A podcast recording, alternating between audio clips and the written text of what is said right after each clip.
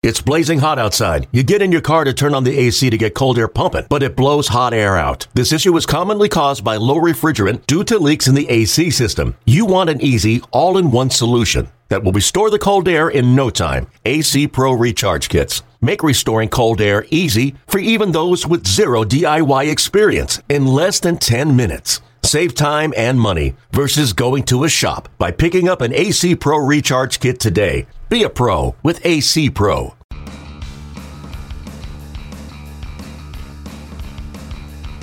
Hey everyone, welcome into the Pipeline Podcast. Tim McMaster here along with Jonathan Mayo. We're at the National High School Invitational live on location for the podcast, Jonathan. And we're joined by Brax Garrett of Florence High School, who was tremendous on day one. A great outing by you, obviously, Brax. Eight innings, eight shutout innings for the victory. Uh, I want to start with you, Jonathan, though. Just watching that performance, what stood out to you? Well, we were talking before we started, and I said I- think that might have been the single best game I've seen on this field, and we've we've seen some good baseball here between Tournament of Stars and the, you know, I've covered all of the NHSIs, and I've seen some good pitching performances, but the combination of what you did, Brax, and then what Zach uh, Hess did on the other side was just. Uh, was just unbelievable, uh, and I wanted to ask you about that one moment you give up you give up the the lead off triple, uh, and I think it's always a a sign of well, what what do you got inside when that had that gut check Right. moment? You left the pitch up and he crushed it, and then you said, "All right, let, let's get to work." Just what what were you able to do? Just you seem like you're always kind of even on, on the mound, but how did you folk you know channel your energies to, to really try to buckle down and make sure that that run didn't score? Well, I left the ball up, and you're right. He did crush that ball, about put it out of here, dead center. And um, you know, um, I I was heading back to the mound from backing up home, and I just it's just a it's a focus. After that, it's you know they're to come aggressive, try to put the ball in play, and next guy I end up striking out with three straight curveballs because you know he's looking for a fastball to put in play, and end up striking the next guy out, and fortunately got out of that. So it's just a focus and maybe maybe a confidence thing. You don't want that run across. You know, I knew Zach Hess was just pitching unbelievably, and maybe that one run would have been the the run that won the, won them the game. It felt like that, honestly. It felt like the first run in that game was that was going to be it. That was going to be all it took, and it ended up being the case with you guys winning two to nothing. But I remember seeing you come off the mound after getting that third out in the fifth inning, and it seemed like something that had swung the momentum the other way. By getting out of it, it suddenly came back the other. I mean, you were getting high fives, hugs coming off. You could see that you were fired up. How much of a lift did that give the whole team? I think it was a huge lift, especially for me, because that inning was really where I found my breaking ball. Because before that, my breaking ball wasn't how I wanted it, and after he hit the triple, I found it, and from then on, I was I was pretty good. That, that we talked about it on the air. Actually, the, co- the combination of confidence in that pitch, even though you didn't have it, and confidence in your catcher. Runner on Right. third, nobody out. I'm going to start throwing a pitch that I haven't had a good feel for now repeatedly to get Right. out of the inning. I mean, thinking back, but now, you, can you understand how, from an outside perspective, like, well, that's that's a gutsy that's a gutsy call right there. Right. It's. I mean, it's all trust. Uh, Colin Taylor, who's my catcher, uh, he's caught me for two years now. He's seen it enough, and you know, I trust him to do the work. So, you know, Now the game went eight innings, and you went the distance. It was uh, we'll call it a Jack Morris type performance, right? When you go the distance into the extra inning, like he did when he threw ten in the World Series. But I assume there was a conversation after seven innings whether or not you're going to go back out with between pitcher and coach. Now, coach also happens to be dad, so does that change the you know the equation a little bit when you're having that discussion of I'm going back out there on the mound, coach slash dad?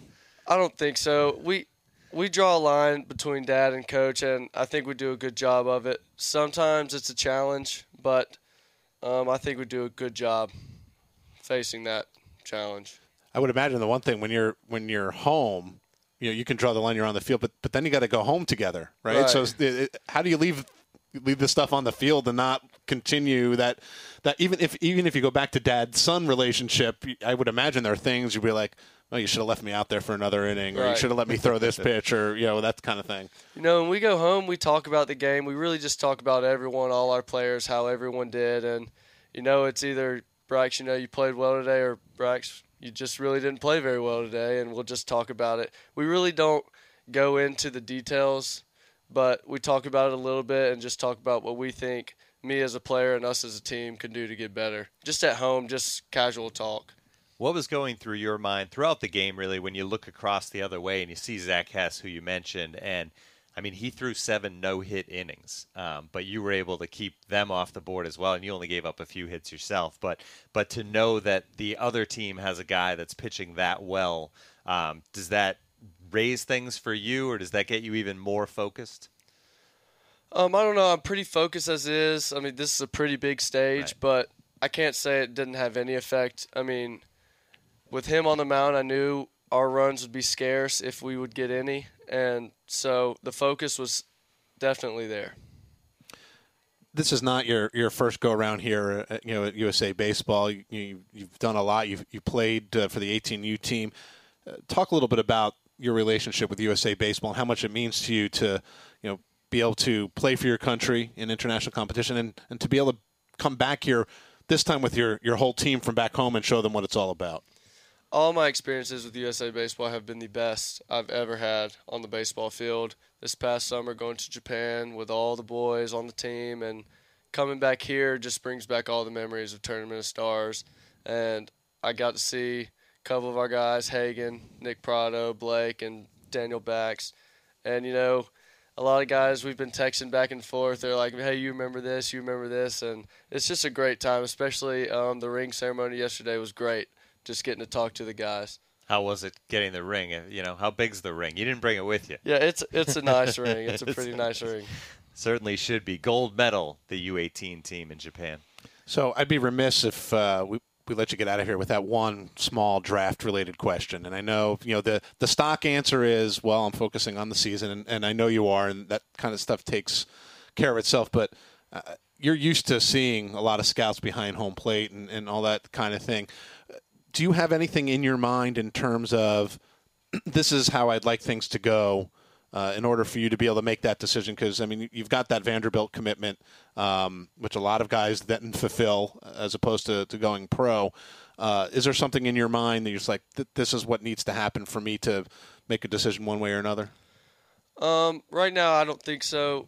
My whole focus this whole season has just been to just play my best, just for the team, and whatever happens, happens. You know, I, I have one thing, and that's Vanderbilt, and I really do look forward to playing for Tim Corbin and Coach Brown and Coach Jewett. And you know, if the opportunity presents itself, I mean, things could change, but I love Vanderbilt and I love what it's all about.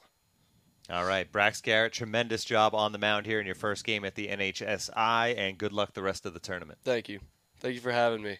Great stuff there from Brax Garrett, who was tremendous in one of the best pitching duels I've ever seen at the high school level. I mean, he went eight shutout innings. Of course, high school regulation game, seven innings. It was scoreless after seven. They went extras. And on the other side, Zach Hess, seven no hit innings. And then they finally get a hit off him in the eighth. And then they had some base running and stuff. They end up scoring two runs on Zach Hess, but we can't take anything away from what he did because here's a guy that, that came here and we kind of talked about maybe he had a chip on his shoulder because he wasn't in the tournament of stars, Right. But he was here. He wanted to show USA Baseball what he could do. Right, that he belonged, and I, I think he answered that, that Yes, a question. resounding yes. And you know, keep in mind that uh, he had thrown in one real game uh, and thrown only three innings, right? Because they wanted him fresh. He had thrown uh, a, a week ago Monday an 85 pitch simulated game, so he'd gotten stretched out some. Uh, But it's not like he was in the middle of, of the season, so uh, he just battled. Uh, and you know, during the broadcast, Steve Sachs, our, our partner here in the booth, pointed out that eh, there's some effort there in his delivery, and you know that will have to get cleaned up at the next level. But in terms of competitiveness, oh my goodness, um, and that's why scouts love this event.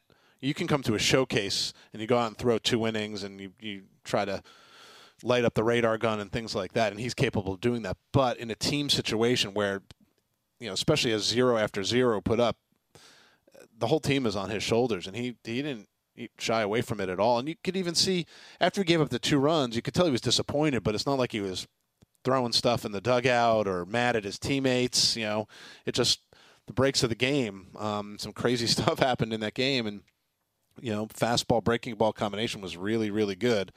uh, he he certainly raised his profile a bit more after this performance, no question. Yeah, that that gamer mentality, and uh, I think Steve Sachs mentioned it as well. That you know, you say he's an animal. His coach called him an animal yeah. on the mound, but Steve mentioned he's an animal when he throws the ball to first. He throws a 90 mile per hour fastball to first to check on a runner. Everything he did was kind of intense, full effort. Yeah, yeah he'll need to he'll need to learn to pace himself if he's going to be a starting pitcher long term. But uh, you know that's the uh, the joys of youth. Um, but yeah, he was the you know the thing that I think was so impressive is you know he started to get tired. You saw the the velocity lower, but he was still finding ways to to get people out. Um, and, and you know I think that that bodes well for his future. And you know, one of the things that teams really look for uh, when they're scouting guys for the draft is you know the pure stuff. Yes, they, you you you need that, um, and sometimes maybe too much. Uh, the the radar gun readings are too much, but more and more, you know, teams really want to know what's going on in their you know in their heads and how they handle uh, competition and adversity because you can have guys who can you know throw the ball through a brick wall, but the second things go wrong, they fold like a card table, and those are the guys that never make it out of out of the minor leagues. So, uh, you know that uh, intestinal fortitude uh, is something that's necessary uh, to really have long term success. We kind of jumped right into things because we had Brax yeah. here. But for people that don't really know what the NHSI is, the National High School Invitational, 16 of the best high school teams from around the country, and they're here in Cary, North Carolina, uh, brought in by USA Baseball, and it's a single elimination tournament. Every team plays four games, but as far as winning a title here, it's a single elimination bracket tournament, and that was a first round game, and they went head to head and and just tremendous. And we saw uh, some other great baseball on day one. Hagen Danner's a guy that we saw when he had his best stuff as a sophomore in this tournament was just fantastic. We saw him again here in the first round as a junior. Maybe didn't have his best stuff, but battled and yep. was still great for a Huntington Beach team. And they got the victory. And, and it was kind of maybe nice to see what he can do when, when maybe the best stuff isn't there. Again, talking about that, you know, the mentality yeah. and the willingness to compete, and you know, he's no stranger to USA baseball. I mean, was on the 18U team as an underclassman. Keep in mind, he, you know, he's a 2017 guy, and we've already seen him seen him twice. And uh, yeah, this event is fantastic. Uh, this is the fifth one, and I've been uh, fortunate enough to cover all all five of them. And there's been ridiculous amounts of talent year after year. And, and you know that Huntington Beach team took a hit right before coming here. Logan Paulson, who was you know their third baseman and their number two starter, uh, you know, had just had Tommy John surgery. Had he been healthy, you know, they may have been prohibitive favorites uh, to to win the whole thing, just because of the pitching depth that you need. Now we'll see what happens with them moving forward. They move on to to that quarterfinal, uh, and uh, we won't we won't see their quarterfinal game. So they'll have to win again for us to broadcast another game. But uh, yeah, he he struggled a little bit, lost feel here and there. Um, he had that one bit of trouble early and then got through that and then that kind of locked things in for three innings and then he got tired. Yep. Um, and it was clear at the end that he was struggling to repeat his delivery and things like that. And he's a junior in high school. You forget sometimes with the, the where where he's pitched, but uh, that was fun. And you know, over the years, to give a little historical context, I mean, there's been some ridiculous pitching performances here, including Hagen Danners a, a year ago. But uh, Touki Toussaint, you know, 33 degrees, kid from Florida, born in Haiti, came out and I think struck out 11 or 12 uh, in, in, his game. Max Fried uh, was a first round pick of the Padres and got traded to. Uh, the Braves. He's just coming off of Tommy John surgery now, but he was on that same team as uh, Lucas Giolito, uh, Jack Flaherty, uh, who ended up being a first round pick of the of the Cardinals uh, as a sophomore that year that Giolito got hurt, had to step in. I mean, he was one of their pitchers, but he was like their third starter.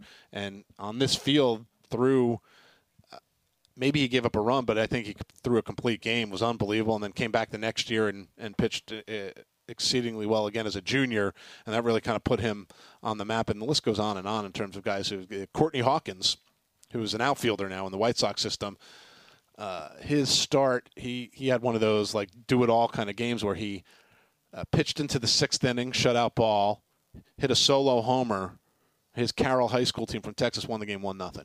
So I mean, there's been some guys who have used this platform to to help build that resume leading up to the draft for sure. It's a great ballpark for pitchers because the dimensions are, are, are, huge, unless guys start putting them in the gaps. But in general, it's hard to hit one out of here, and there is a lot of foul ground. But let's talk about some of the hitters that are here too. And you keep mentioning the U18 team, and another guy on that team was Dan Bakst, um, Poly Prep out of Brooklyn, New York, and they came down here having not played a game yet this season, and they were against Hagen Danner, and they battled in that game, um, especially considering that it was their first game of the season. Of course, things are a little different for the northern teams battling right. the cold weather. Um, Bakst, it was good to see him at third base. He was on that U18 team, and and he's a really you, you talk to him, and and he's really engaging to talk to, and looks like he's going to really be something as far as and, and could be a high draft pick as well. Yeah, I mean he can really hit. Um, and he had a very good summer over the summer, not just here for USA Baseball, but you know the whole the whole showcase circuit. He he was very good and uh, raised his profile quite a bit because there's always that Northeast kid, you know, with the competition that he's facing in New York. Depends, you know, and who, who they're playing. And uh, yeah, he, he he didn't have a great day against Hagen Danner, but you know, think about it, they're coming out of a gym. Maybe they've been out on the field a couple times and using wood bats. Yeah, as well. And here's and yeah, where we, we saw someone's back get sawed in half, but yeah. um, come right out of the gate and like, oh, here's 90 miles an hour. Uh, and and Baxter's you know one of the few kids on the team who had faced that consistently over the summer, but that was last summer. You know, so uh, to to be ready on you know on the switch like that to, to be able to face that may have been a little little too tough. So uh, he wore it a little bit against. anyone over three and uh, did drive in a run with uh, with a ground out, but uh, he's got some power. He's going to grow into that frame some. I think he could be a really good profile third base. And he's you know, we talked with with Brax Garrett about his commitment to Vanderbilt and how strong that commitment is. He's got a, a commitment to Stanford, where his brother went uh, not to play baseball, but you know just as a student. So uh, that's also a strong commitment to try to get signed away from. So we'll see what happens, you know, as as the spring goes on, uh, and, and, what kind of decision he makes. But I guess it's a nice problem to have when you're a high school senior. Well, do I want to go pro as a first round pick, or do I want to head to Stanford for yeah. free education? Hmm.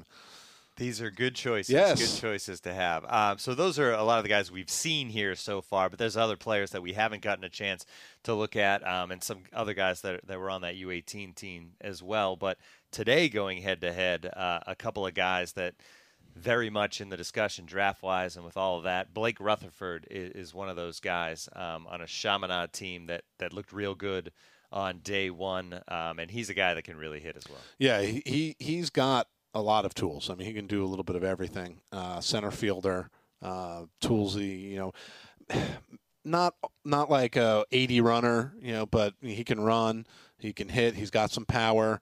Uh, he's got a chance to be that like do everything up the middle kind of player that people really covet. Uh, and he was one of the few high school hitters on our early draft top 50 that I thought, well, you know, if he comes out this spring and really performs, um, he's going to be one of those guys that kind of sneaks into consideration for the very top of the draft for teams that like you know high school bats. Uh, he's one of the more dynamic guys. He, he had like an okay summer, not a great summer, but he's been on on the radar for a while now. And sometimes those guys, it's hard because they already have that level of expectation, like, and so they don't exceed it. They don't get better necessarily from when he was an underclassman, but he was still pretty good. You know, so sometimes you know overexposure in, in effect hurts them. So. Uh, and he, he had a couple hits uh, in, in day one. We'll see, if, you know, a good tournament here. He's already up near the top of the list. We haven't done our new draft top 100, but Baseball America put theirs out. And I think they had him at number three. Yeah. Um, we're, we're just starting our process, but uh, so it gives you an idea of where he fits into that conversation. He's going to be a, a top five, top 10 kind of pick for sure. And then Carter Kieboom also here is going to go head to head with with Blake Rutherford on day two here. And Kieboom, a guy from a baseball family, um, has has got some brothers. One brother, Spencer, is in the Nationals yep. organization. Was in big league camp this year. Um, will start the year in the minor leagues, but but uh, also for a Walton team that that came in here ranked number one. They got a mercy rule win on day one. They looked everything like that number one team. But but talk about Kieboom and, and what people can expect to see from him. Yeah, uh, you know, he's going to end up at third base um, and fit that will fit that profile pretty well. It seems. Um, his brother, uh, you know, thinks he's better than he is, and seems to be often the case. I remember Dee Gordon talking about Nick Gordon, like, "Oh, Nick is much better than I am." Um, so. Uh, I, I, like to hear that as opposed to the older brother being, "Nah, I'm, I'm much better than he is." And now privately, he may say something I'm, different. I'm sure, but he just said that his brother is much more athletic. You know, and and um, Spencer being a catcher. Spencer's a catcher. Yeah. Uh, Carter's played some shortstop. You know, he'll be a third baseman, but uh, some some strength, some bat speed. Uh, you know, again, another one of these high school bats who a strong spring. I think we had him right around 50 on our fall top 50 he has a chance to to to move up, uh, you know, with a good spring, and he'll be you know he'll be a player that a lot of people will will look at. Uh, there are certain teams that like those high school bats with some with some thump in it, and uh, they're you know especially since college hitting every year these days is not great. I think largely because the industry does a good job of identifying them at a high school and keeping them from going to college.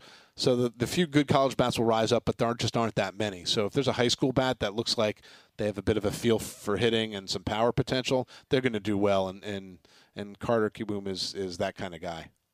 This has been the Pipeline Podcast here live on location at the National High School Invitational in Cary, North Carolina. It's going to be a great week. Tune into the action uh, the rest of the week. Championship game, 12:15 Eastern Time on MLB.com on Saturday. So check that out. Some of these players that we've talked about, maybe in that championship game, we'll say I would assume at least one of them, one of those teams, is going to make it there. Uh, Jonathan Mayo, thanks a lot as always fun seeing you in person, Tim. Absolutely, yeah. It's a lot easier doing this face to face. Absolutely. Thanks for listening, everyone.